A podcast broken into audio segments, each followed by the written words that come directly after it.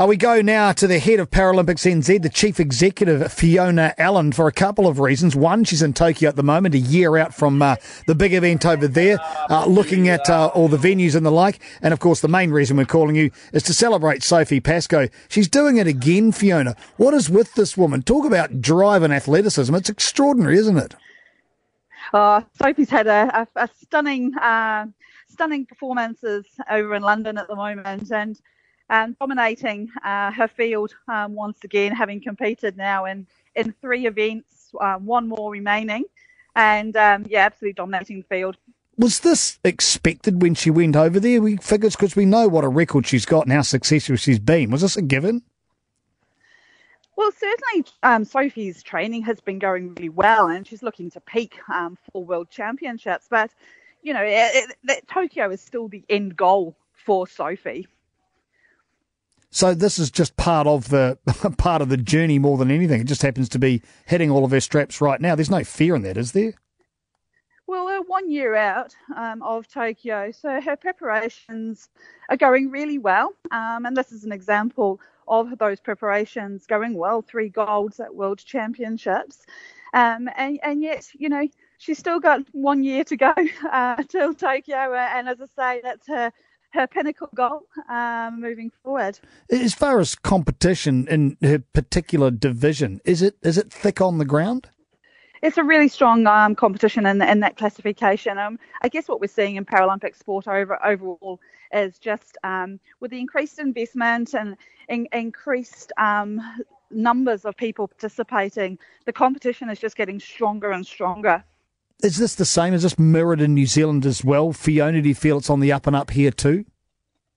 We're seeing a lot of increased um, profile of Paralympic sport in New Zealand, and with that, it encourages more disabled people to participate in parasport, which is really exciting for Paralympic sport in New Zealand.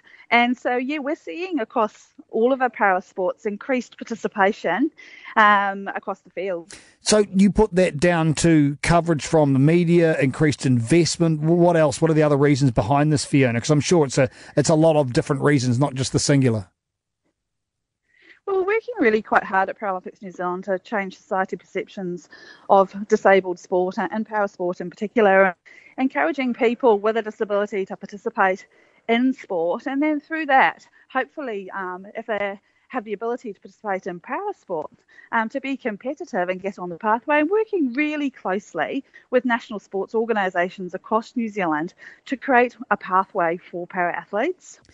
How important do you think it is, uh, Fiona, though, that this uh, uh, the Paralympic movement and participation, I suppose, within uh, para circles is normalised, for want of a better word?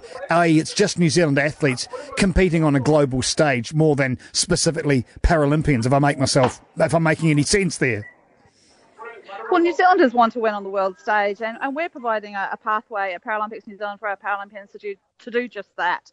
Um, and we're working really hard with New Zealand national sports organisations to ensure that there's a, a full pathway through for able-bodied and disabled athletes, and, and to have their pinnacle event, um, whether that be the Olympic Games or the Paralympic Games, um, for these athletes to achieve it.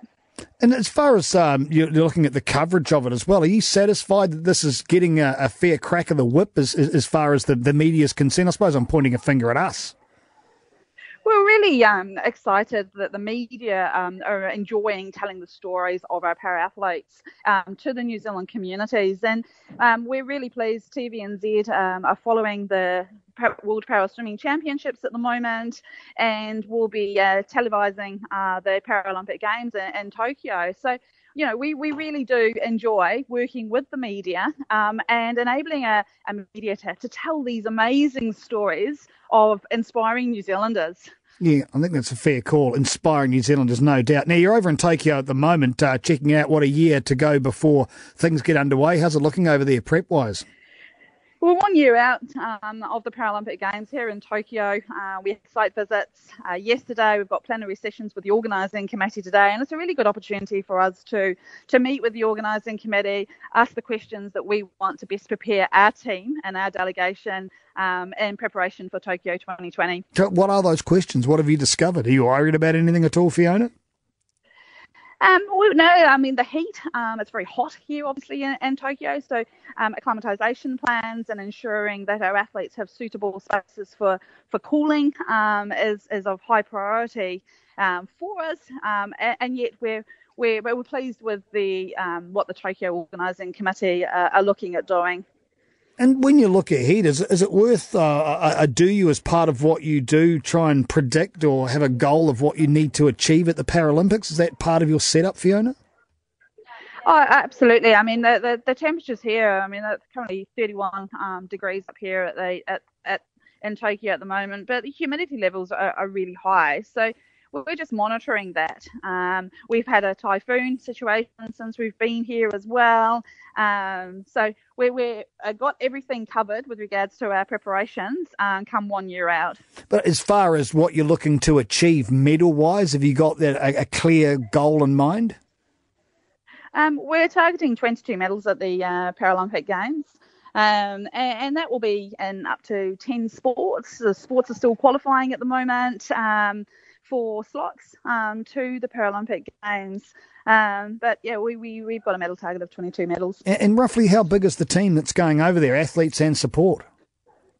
Um, the team will be approximately 30 to 45 um, para athletes and, and, up to 10 sports. And so, with the support staff that's required with medical and um, nutritional um, and physios, etc. We're probably looking at a support uh, support and a, a, whole team of about a delegation of about 70 to 80.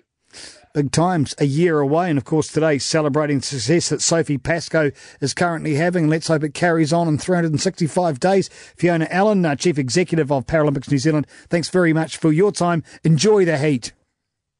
Thank you. Thanks very much.